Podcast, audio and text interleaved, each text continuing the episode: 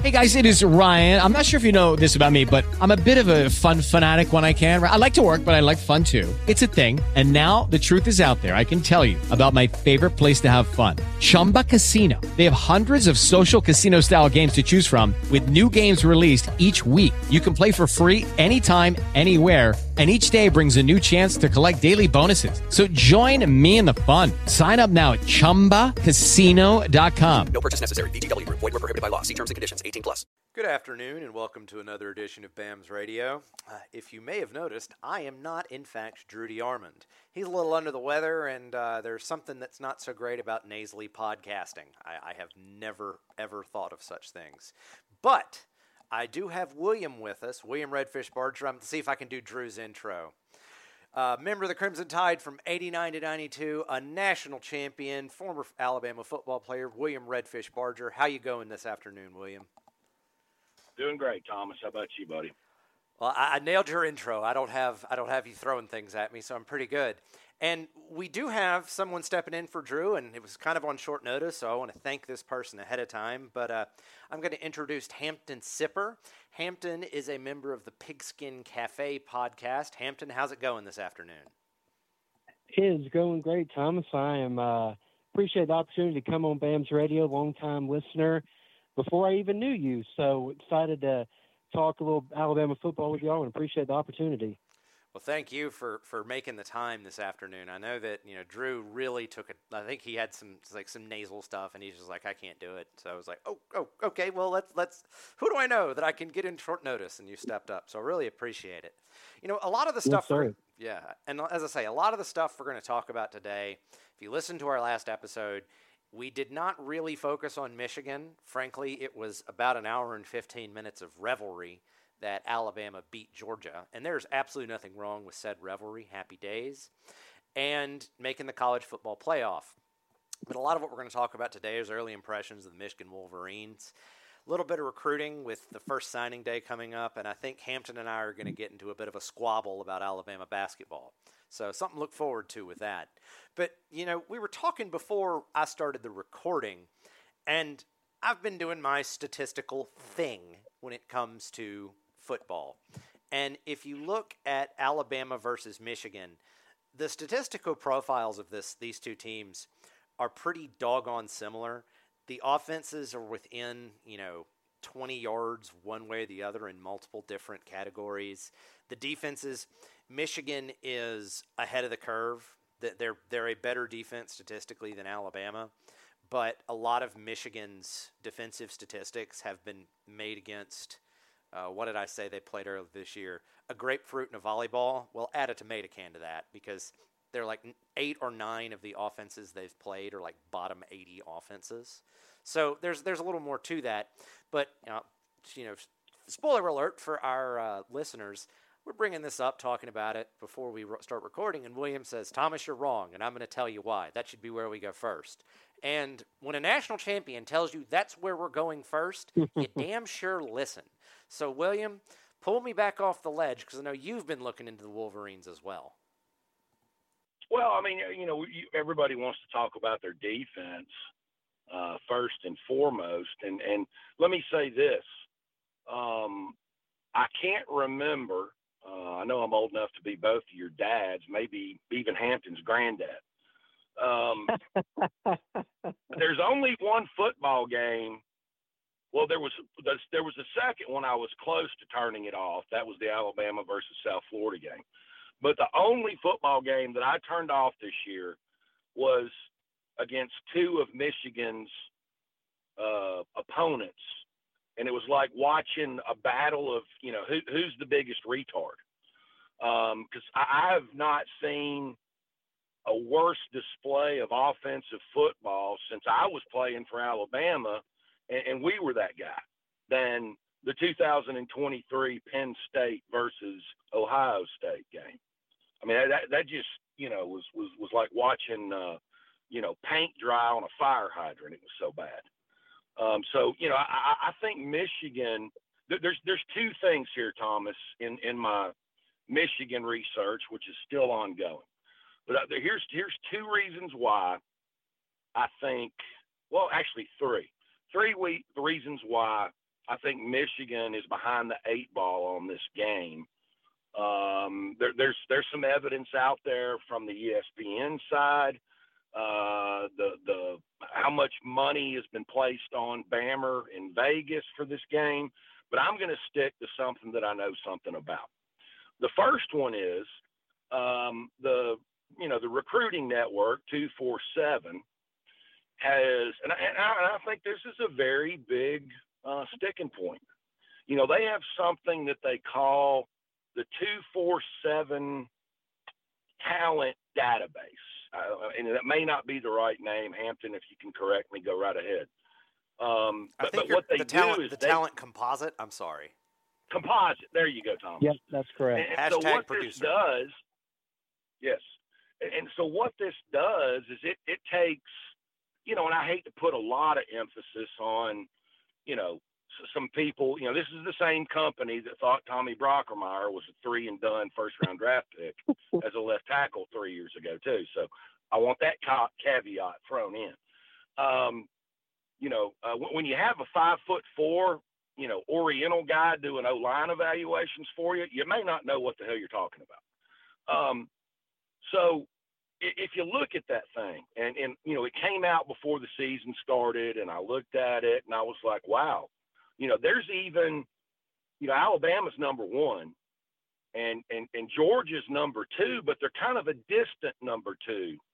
Um, you know, and that may change in the next three to five years, but I was shocked at, you know, just on paper comparing star power to star power that Alabama held a significant, um, you know, talent advantage per 247. But as we sit here today, and I don't even know if they've updated it, you know, throughout the course of the season or if it's still the same one from late August. But Alabama checks in at number one, and the Wolverines check in at number 14. Um, so, you know, you know, Thomas, if you want to put this into a, uh, you know, an algorithm, um, we, we kind of saw um, a little bit of that talent advantage, um, you know, come to the surface last weekend in the SEC championship game, uh, specifically on both sides of the line of scrimmage, in my opinion. But but that's a monumental talent differential on paper. Now you can make the counterpoint, well, yes, but Michigan is undefeated and they're the favorite in this game, and that's when I want to start talking to you about strength of schedule. Um, the, the, the strength of schedule is absolutely astronomical between the two teams as they go into this game. Um, and, and it's, it's, you know, I'll, I'll add a third layer to this onion that we're peeling back, you know, and, and I'm scared to death.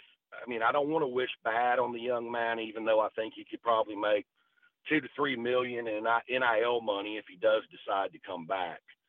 Um, but you know, if if Terrion Arnold plays the next two ball games um, the way he played the month of November at cornerback, he's not coming back.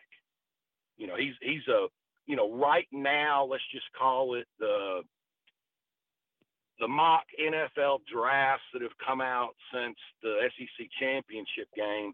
He's anywhere from a top 10 pick to a late first round draft pick.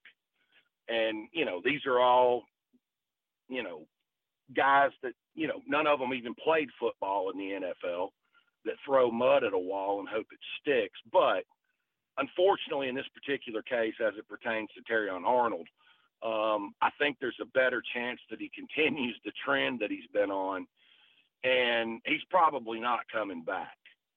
Um, so let's just say that he doesn't, and he enters the draft. You know, as it stands right now today, you know, Alabama's got four potential first round draft picks on their roster. Michigan's got zero. So, in, in a nutshell, from a real world perspective, as, as you roll all this stuff up in a ball, um, I don't think Michigan has the capability of going best on best in their bowl preparation for the Alabama game, where they can give both sides of the ball a legitimate look compared to the athleticism and the talent they're going to come up against uh, you know, as as the the the name Alabama pertains. Um, and, it, and it's certainly not going to be an offense like they saw from Iowa or Penn State. Um, you know, ESPN came out with their bowl predictions and scores um, earlier this week, and they've got Alabama winning by 10. Um, I think they got the double digit part of it correctly, but I'm not sure it's going to be 10. I think it's going to be north of that. Whew. So, so I'm going to add a little color, Hampton, before I kick it to you, and you know we can go stats or just your initial impressions of Michigan. Uh, strength of schedule wise, uh, Alabama was fifth as of right now. They are fifth as of right now. The Michigan Wolverines are 33rd, and that's a pretty significant difference. To underscore the talent composite, Alabama is first with uh, 18 five star players and 56 four star players.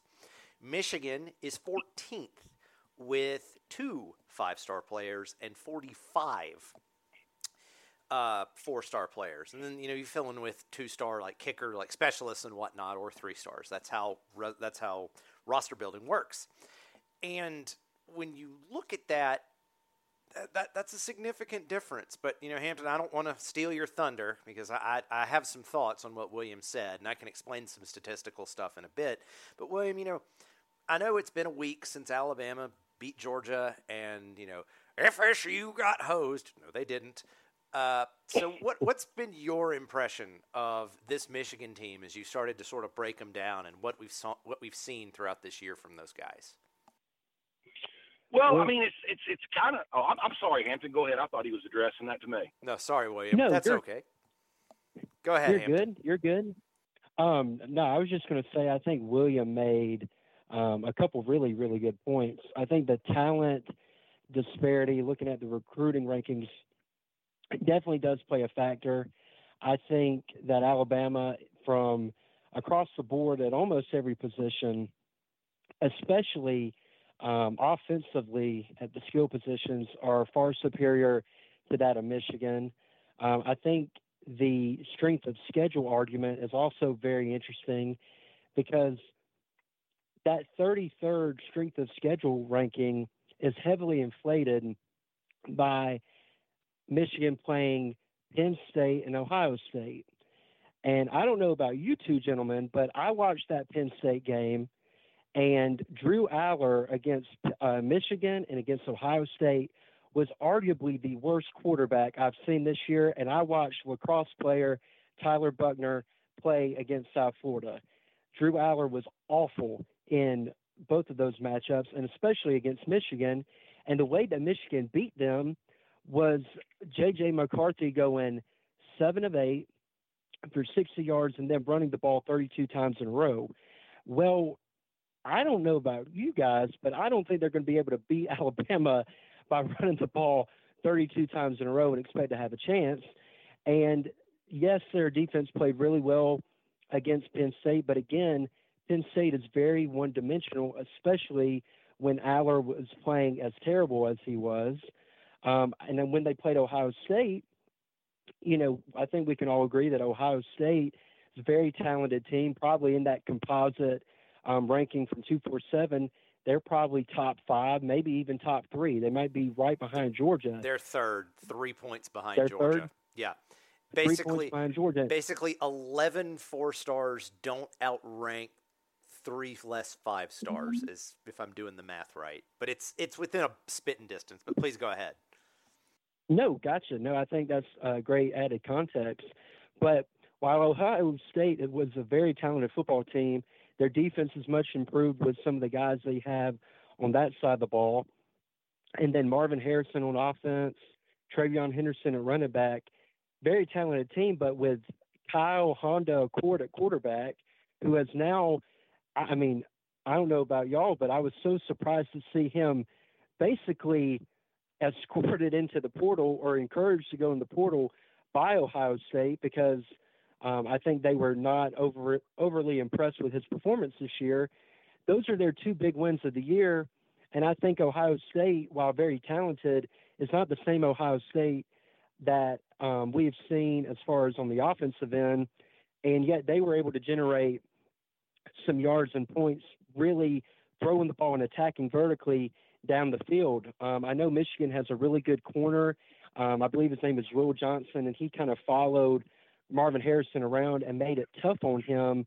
Um, but he's, I mean, he still got his yards, and they're they were able to kind of limit their running game with their front four, which I think is very effective. But they have not faced a team that has the speed, the athleticism, and really the guys in the trenches. Um, you know, the swamp monster, as you all have uh, lovingly coined Jaeden Roberts. They don't have a. They haven't faced a Tyler Booker, a J.C. Latham, a Kadyn Proctor, who has really come into his own. And I think Alabama is going to have success running the ball because we saw what they did to that Georgia defensive line. But I think there's going to be a lot of opportunities in the passing game because, simply put, against Penn State and Ohio State, there were opportunities down the field, but Allar and McCord could not consistently make them pay for that. And I think Jalen Milroe is better equipped to do that uh, than those two guys. So it's going to be a very fun matchup um, to see kind of how Alabama chooses to attack that Michigan defense. And then um, the Alabama defense, I think, is well suited uh, to stymie the Michigan offense that is very run dependent, as evidenced by them only having one passing touchdown in the past five games. That is simply not how you're going to beat Alabama. So I think they're very well equipped to um, stop them on that side of the ball as well. Well, and I think there's something to that, Hampton. And I want to give a little more color. Again, that's kind of my job as the host is to give some color. I have a couple of thoughts of my own. The the thing about it is when I look at these two teams, um, one thing y'all did not bring up that I think is important is health. The Michigan offensive yeah. line has only given up, you know, 18, I believe, sacks on the year, 13, some very small number, particularly compared to Alabama. And that, you know, Alabama gave up 43 for fans playing the home game, but Michigan's offensive line has only given up 18. But unfortunately, in the Ohio State game, uh, Zach Zentler, I don't want to ruin his last name, but I feel like I just did. Uh, I thought it was Mentor, but go ahead. Yeah, it, you know, it's just one of those things. He he he had a devastating season-ending ending injury. You know, air cast and everything, and he was their best offensive lineman. I mean, he's a consensus All American type player. And you saw against Iowa in the Big Ten championship game that the Wolverines had three offensive linemen playing out of position as they tried to find the best five without this young man on the offensive line. Well, of course, there are going to be 15 bowl practices for Michigan to figure that out moving forward, but uh, you know, you have to feel confident if you're Alabama because Alabama really did just out physical on both sides of the ball the Georgia Bulldogs. Can Michigan be in the same orbit? Okay, potentially, but but guys, come on. Georgia has been the physic the physicality standard for at least the past couple of years as Alabama has mm-hmm. gotten a little too cute. So the other part of this health discussion though is really on the Alabama defense. Deontae Lawson has been in and out of the lineup, and don't get it twisted. Deontae Lawson's Alabama's best linebacker. You know, you, Jihaad Campbell's had a great season, but Deontae Lawson is the best right now. Uh, and you've had mm-hmm. beat up offensive, beat up defensive linemen, and it's just the season grind. You play a top five strength of schedule, you're going to get pushed constantly. So the Alabama defense that you see in the Rose Bowl is going to be really the best version of itself. And I don't know if Michigan's going to be there. The final point, I want to add some color to both of y'all's talent point, is it's it's an elite football. It's the pro- I call it the elite football team problem.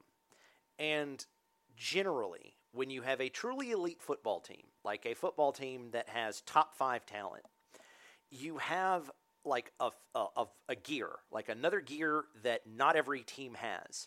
And it goes something mm-hmm. like this the game's going to get going. Everybody's going to start punching each other because that's how a football game works. And, you know, the, Alabama's, and perfect example Georgia goes down and drives Alabama, scores a quick touchdown.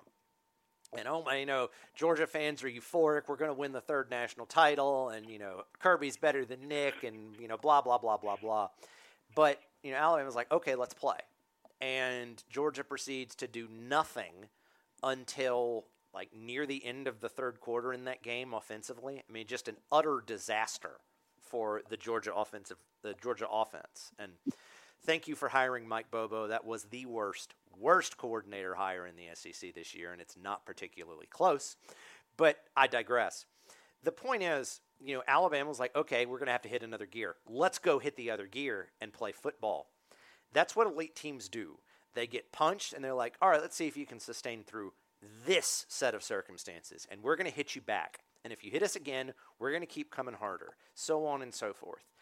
I don't know if Michigan's have that because the one little piece of adversity they really faced was a brief, very, very brief trouble with a Maryland team that's not very good. In Ohio State, yeah, seven and five Maryland team. Thank you, Hampton. And the and more than the seven and five Maryland, and a little bit of back and forth in the game with Ohio State. But otherwise, it's just been clear sailing. So I don't know if Michigan's got that gear that I think they need. But so, William, I want to get a player's perspective on that, though. You know, if you're in a game and you've got the talent advantage, is it you know, do you just keep elevating your play if you can, or what would that look like, you know, on the field if Al- when Alabama plays Michigan? What was that going? What is that going to feel like, according from what you see? Well, I mean, I, you know, the first thing, you know, Thomas, when I look at a game, um, I, I always start and stop with who's going to win the line of scrimmage, and you know, in this particular matchup, um, you know, those Rust Belt Polacks from Ann Arbor have not seen the level of athleticism from a front seven that they're going to see like they're they're, they're going to see against Alabama. Alabama has in what I consider the best conference in college football, three of the top 10 best pass rushers from a, sta- uh, a sack output in Dallas Turner, Chris Braswell, and Justin Eboigbe. And as a matter of fact, they've got three of them in the top six in the sacks uh, category uh, for the SEC. I know everybody talks about Texas A&M and you know Mississippi State's got a little flavor in this category, but there, there's nobody else in the SEC that has three guys in the top six. So you know you've got the best edge rushing tandem in college football in, in Braswell and Turner. And, and, you know, we've all seen over, you know, the last two years how quickly Dallas Turner, whether it's legal or not, can turn the lights out on a quarterback. You know, he did it to Quinn Ewers two years know, he did it to Jayden Daniels this year. He tried to do it to Jackson Dart two years ago, but, you know, he, he, he didn't quite finish the job.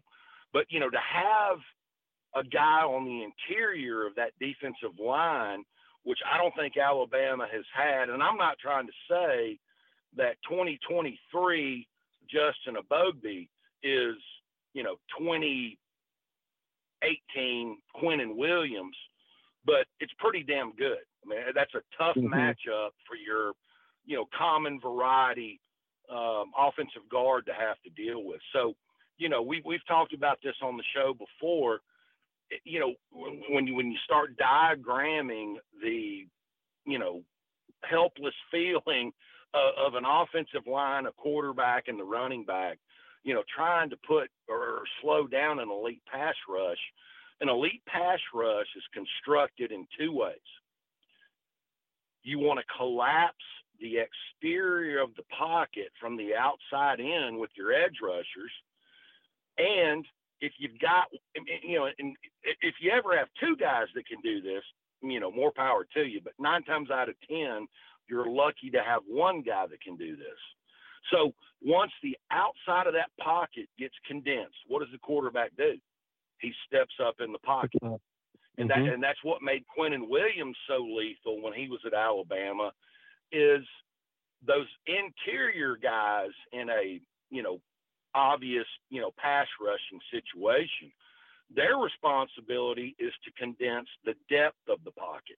So when that quarterback does step up, because Dallas Turner and Chris Braswell have beaten the left tackle and the right tackle, but but there's you know room to step up into. That's where Justin Eboigbe is turned into a dangerous weapon, you know, in that rabbit, cheetah, whatever big cat, you know, label they put on this year's team. Um, you know, a Bugby's there to, you know, to clean that mess up.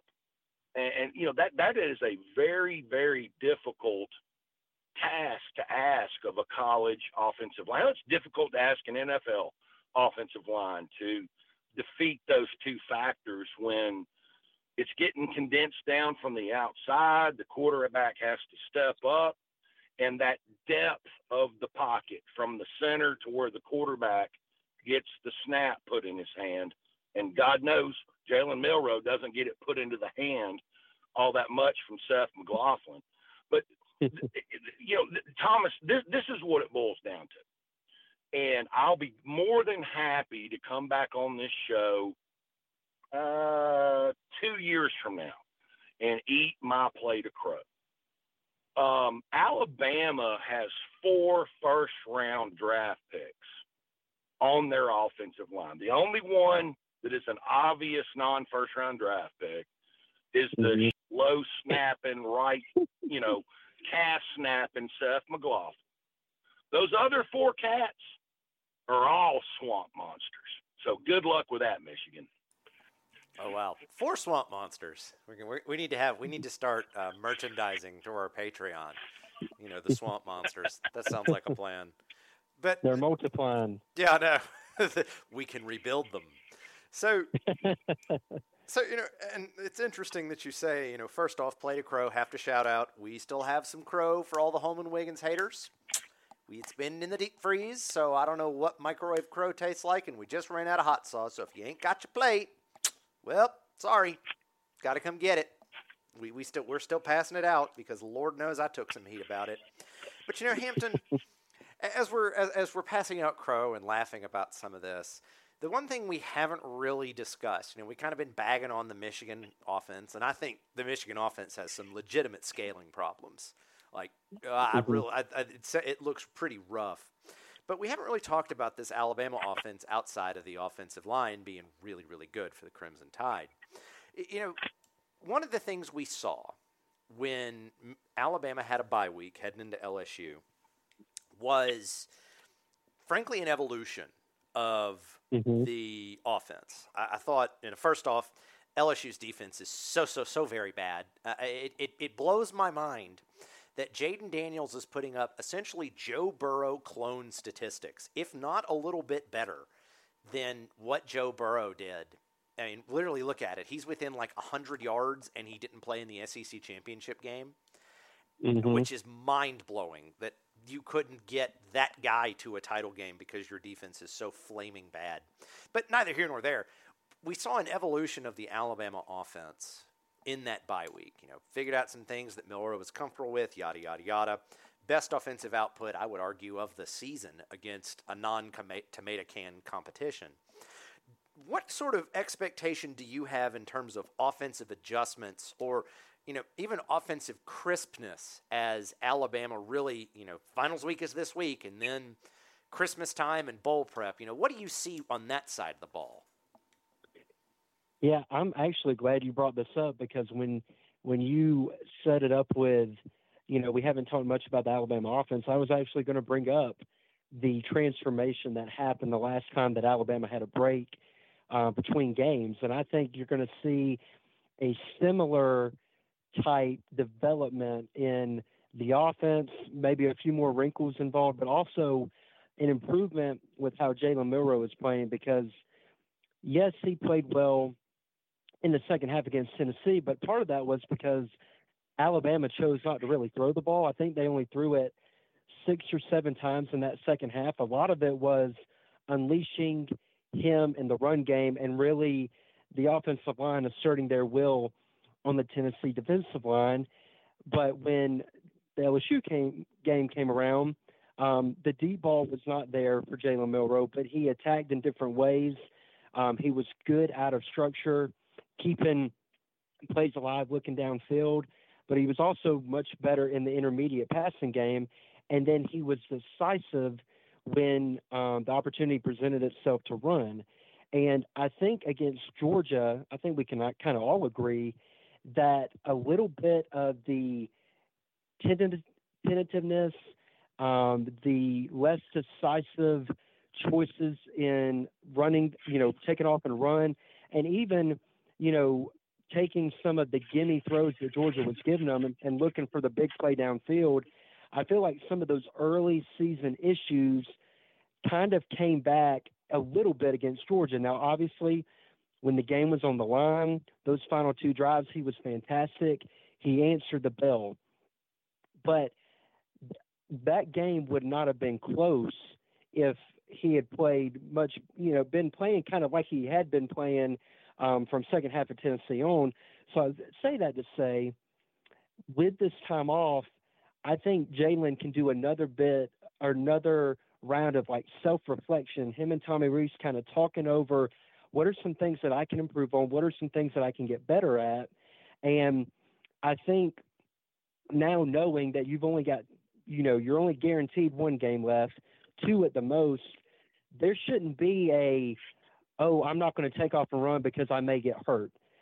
This is the time where you do everything you can because it's an elimination game. Um, and so I think Tommy is going to employ him a lot more in the QB run game, which we saw come to fruition in the biggest points of the Georgia game. I think there's going to be more 13 personnel, which is, I think, is something that Alabama did um, in the Georgia game a good bit and had um, a lot of success running the ball, especially um, with uh, not, you know, they had Dippre out there, they had Ouzts, um, and they had Niblack. And there's a lot of things that you can do in the run game out of that, but with a weapon like Niblack, um, I'm interested to kind of see what Tommy um, comes up with and how he can attack from that formation. Um, and then the other thing I think is just getting the ball in the hands of your playmakers and really um, exposing, not exposing, but displaying the speed of our receivers that they probably haven't seen other than you know a guy like Marvin Harrison and that crop of receivers. I think Alabama can find matchups um, through you know through motion, through exploiting mismatches, and uh, really take advantage of some opportunities downfield. So that would be kind of um, what I think the Alabama offense can do, and then continue to uh, search your will up front and run the ball. And you know by the third or fourth quarter, have those big guys on Michigan huffing and puffing and make them quit like we used to back in the in uh, you know the 09s, the 11s, the 12s, and kind of like we did um, against Georgia. Well, I want to reemphasize a point, and I, have been one of the one of the folks that is not high on Jalen Milroe. I, am still not. I think he's become a much better quarterback with repetitions, but mm-hmm. a lot of what Milroe needs to do as a quarterback is take the stuff that's in front of you.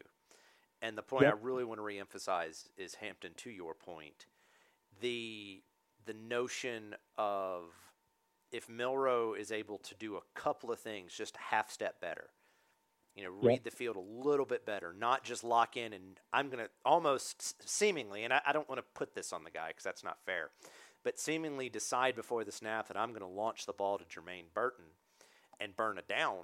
You know, if he can just see the field a little bit better, because Rees has been doing a ton of crossers that let Alabama wide receivers use short area quickness to get open.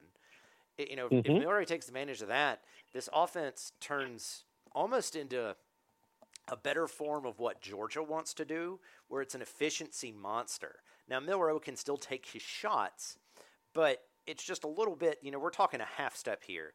And you're absolutely right. If he had been able to do that against Georgia, man, you're talking that could have gotten kind of nasty because the Alabama defense was playing out of its mind that day. Mm-hmm. But but you know, William, you know, Hampton and I are kind of talking about the Alabama offense, and you've heaped praise on the Alabama offensive line. And trust me, I'll be in line too with the Crow if we're both wrong, but I don't think we are in terms of how talented the offensive line group is. But let me ask you, you know, what evolution do you want to see from this Alabama group? And I realize we still have some time to go, but you know, what do you, what would you, you know, William Barger's, we're having this show January the second. What do you want to see from this group after? What, what would you like to have seen in the Rose Bowl? Well, I mean, first of all, I've already seen it, and and you know, guys, I lived pretty much this same locker room situation in 1991 um, that the 2023 team went through. Um, that was a broken ass team from a chemistry standpoint that emerged from that mud bowl um, after South Florida. It was obvious that the locker room was divided um, mm-hmm. as to who the starting quarterback needed to be. Um, and, and, and, you know, in, in, in some phases of, you know, my critical thinking, I, I can understand that. But, you know, it, it was, you know, Jalen Milroe versus Ty Simpson, no different than in uh, the, the clutches of a, a complete ass beating um, at the swamp uh, in in uh, September of 1991 that I went through with Danny Woodson versus Jay Barker, and th- that that does weigh heavily on a on a on a football team. And, and so, you know, I know exactly where that team was when they emerged from that flood bowl. And I totally agree with what one of y'all just said. I, I think the turning point was whatever in the hell that Nick Saban said to the team at halftime of the Tennessee game. Um, what you saw emerge in the second half of that game has it, it, it's it's what's led this team.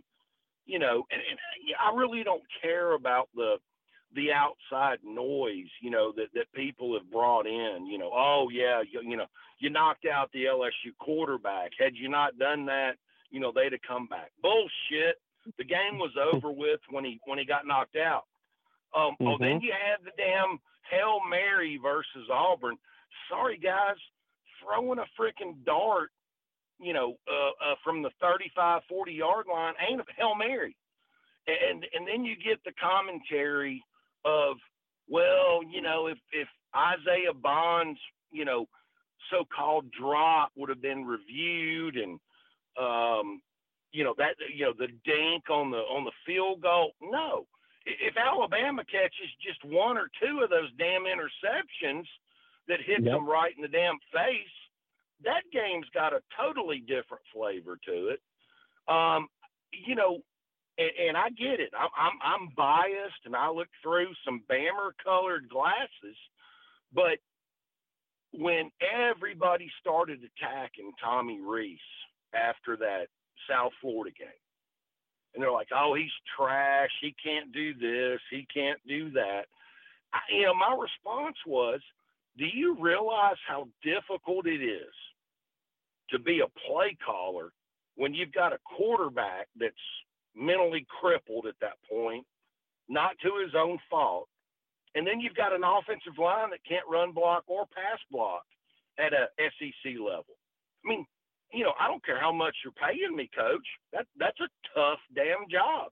If I've got mm-hmm. an offensive line that can't pass block, run block, uh, run block, and I've got a quarterback that's just mentally crippled um, because he's scared to make a mistake.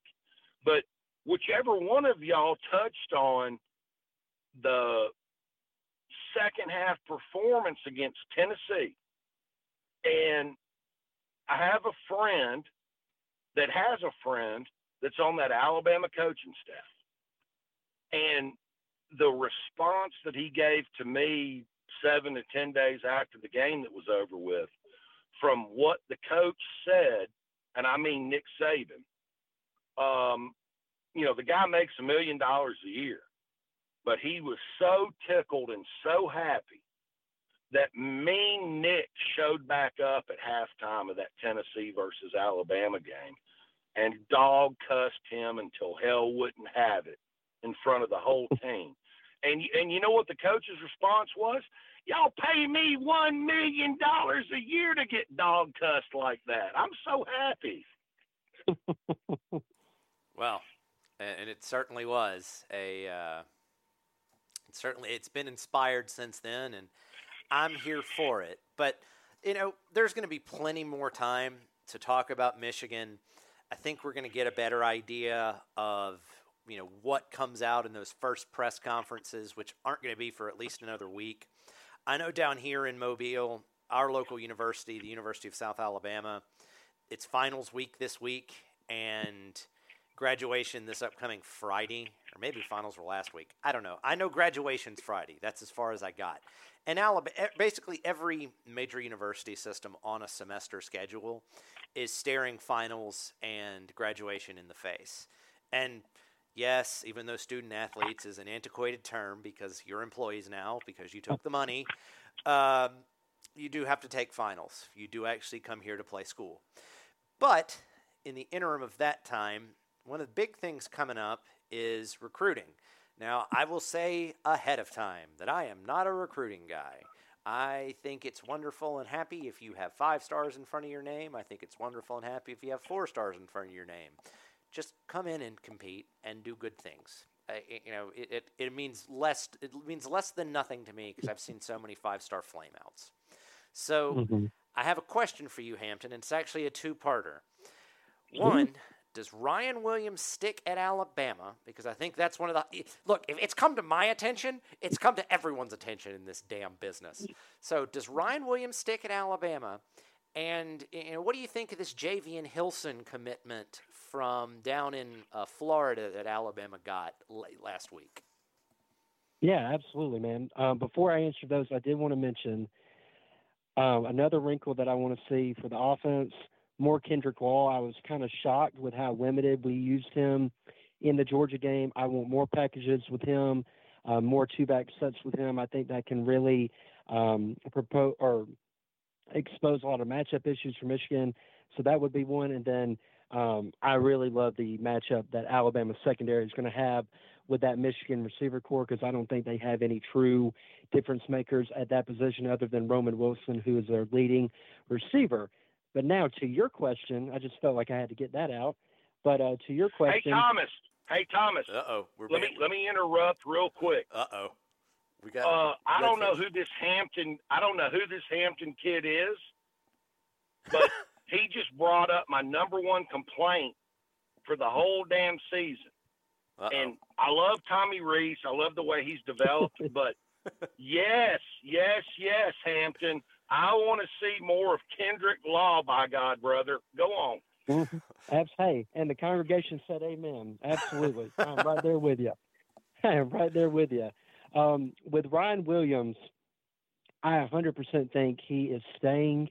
Um, the guys at Bama Online have pretty much been of that same thinking um, for months now. And with the announcement that he is going to have tomorrow um, at 9 a.m., I believe he is going to announce that he is reclassifying and will enroll in 2024 um, at the University of Alabama. He was on, at a, on a visit yesterday after losing in the state title game against Saraland uh, or not against Saraland, against Clay Chalkville on Friday night. So um, I think he's sticking, and I think I, I try not to use hyperbole and not try to, to put too much on these kids out of high school.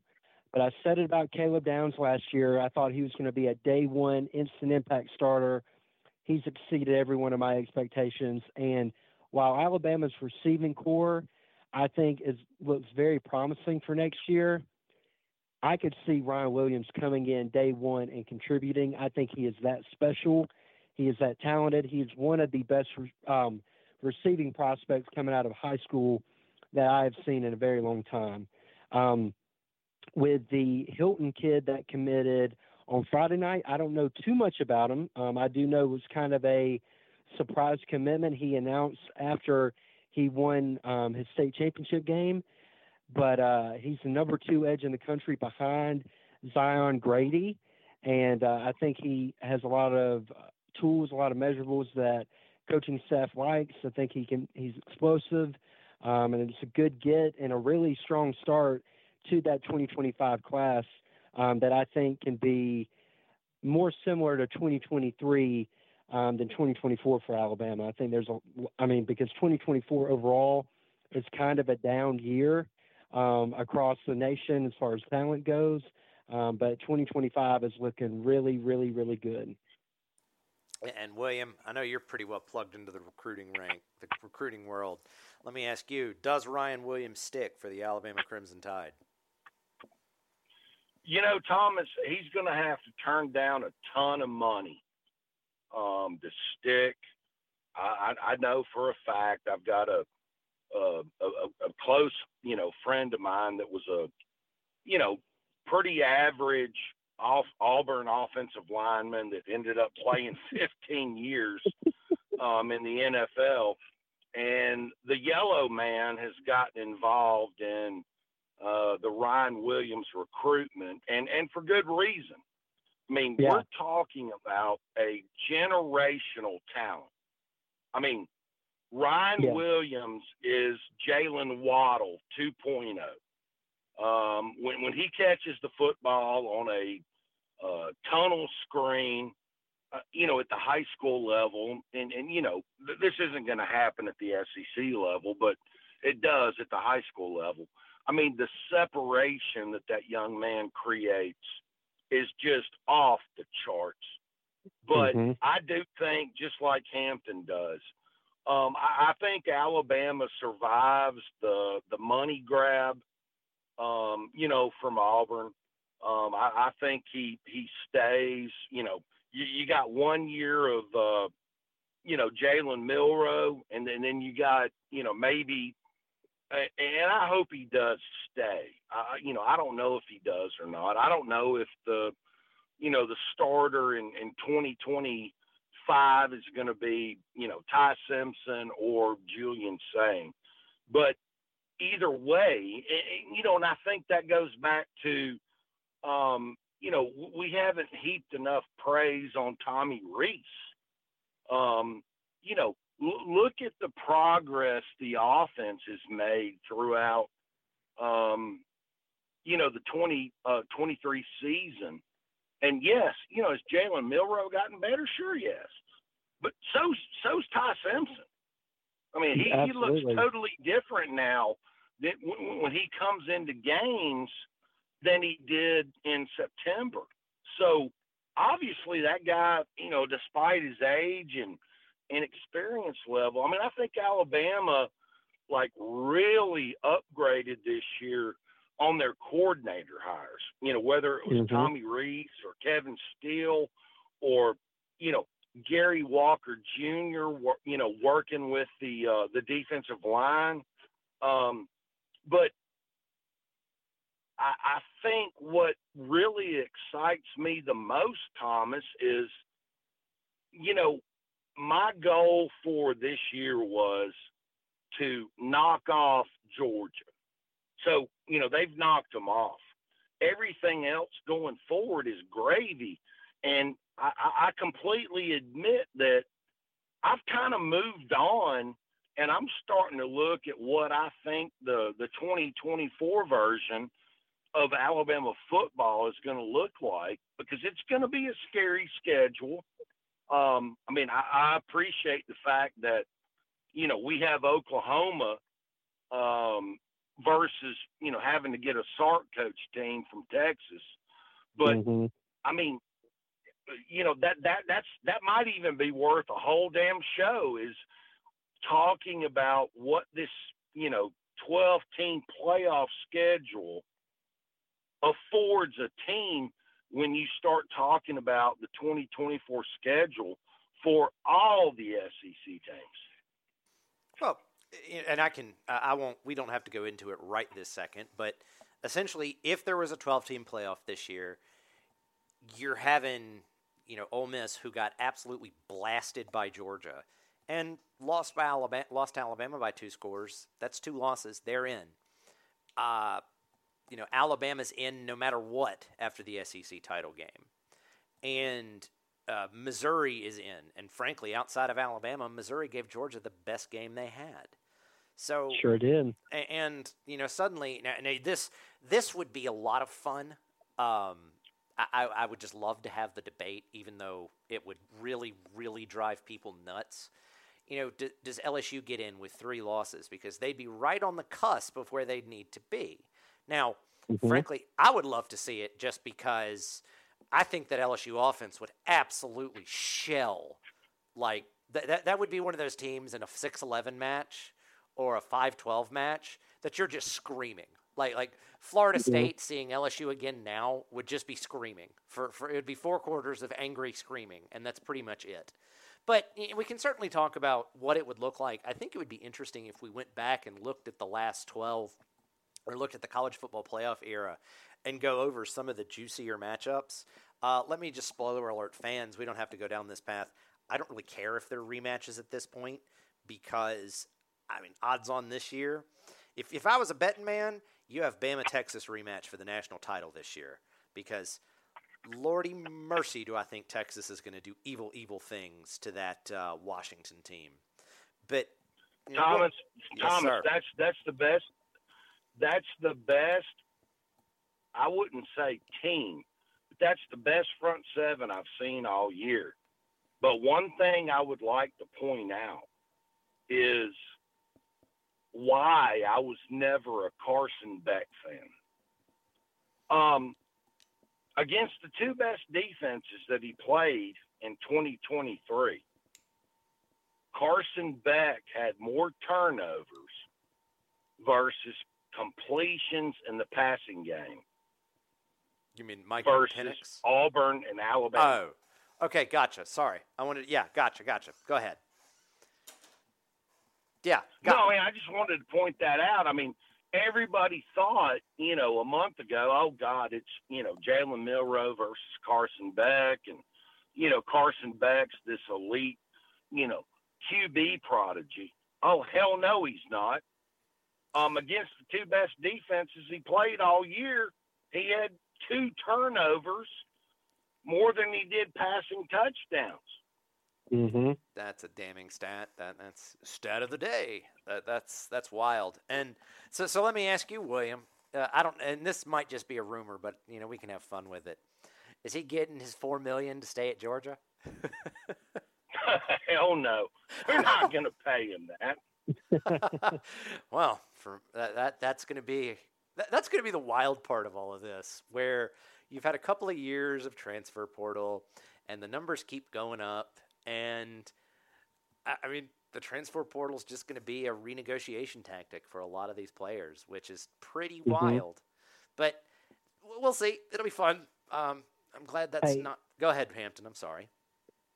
Um, no, go ahead, Thomas. I, I was going to ask a recruiting question for William. Oh no, go ahead, dive in. I, I, I either we're ask your question, then we'll kick the basketball and we'll get on out of here. I love it, love it. So, William, are there is there any smoke to the rumors of Perry Thompson potentially flipping back to Alabama? Because that has been all over Twitter, all over message boards, and I have a hard time believing it. Um, and I think Perry's a good player. I'm not. I, w- I didn't fret when he decommitted. It would just be so freaking funny if he did flip back to Alabama at this point. I mean, Hampton, I, I wish I could give you the satisfaction that you're looking for, which, which I can't. But I will tell you this. Um, you know, I, I think the the biggest you know win for both programs is getting Ryan Williams. Um, you know, if you split it after that, it's you know Alabama getting you know Perry Thompson or you know Auburn getting Cam Coleman. Kim Coleman. Um, yeah. and, you know, and I, I, I don't think those two guys are really the same player. But you know, at the end of the day, um, you know, the guy that you want to get is is Ryan Williams. I mean, he is a generational player. I, I think it's you know, can, can Auburn crow about you know Cam Coleman, Perry Thompson, and you know, if you want to crow about that, then we're going to start talking about Ryan Williams and Mabagafwe or whatever the hell his name is. Um, I think that's yes, I think that's much more important. Yeah, I agree. I agree. And, and you know, I, I think Hampton. You know, here's your here's your stat, and then you can I'll tee you up for this. Then we can kick to basketball. Ryan Williams and Jaylen Mbakwe, both five-star players. J- Mbakwe for Clay Chalk- Chalkville, bleh. Ryan Williams for Saraland. They had all the touchdowns in the state championship game for both teams. I mean, that that's that's just silly to think about. But Crazy. I mean, and and hopefully, you know, if if if it holds true, both of them are coming to Alabama, which is really really exciting.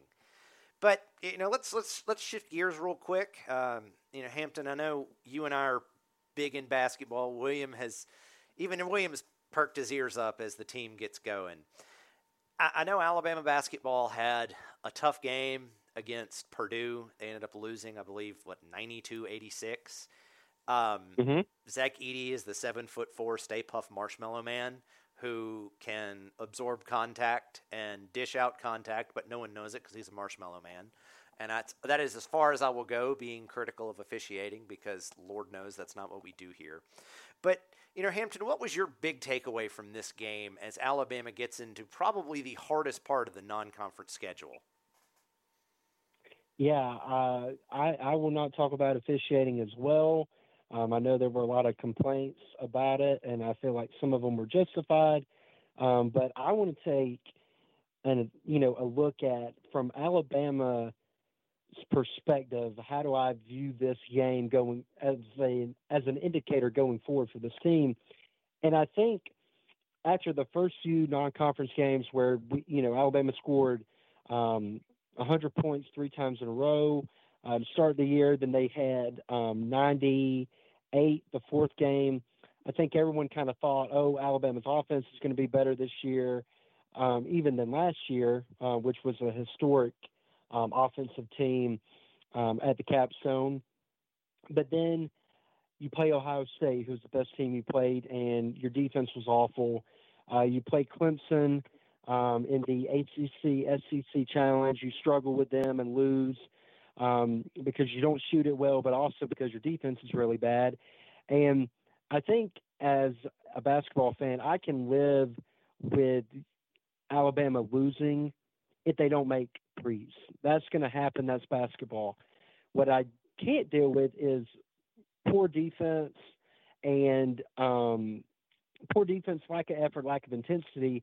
And what I saw yesterday was a team that lost the game partly due to Zach Edey being a man mountain, uh, partly due to Purdue shooting the ball better from three in the second half than Alabama did. But the effort and the intensity that Alabama played with is championship caliber.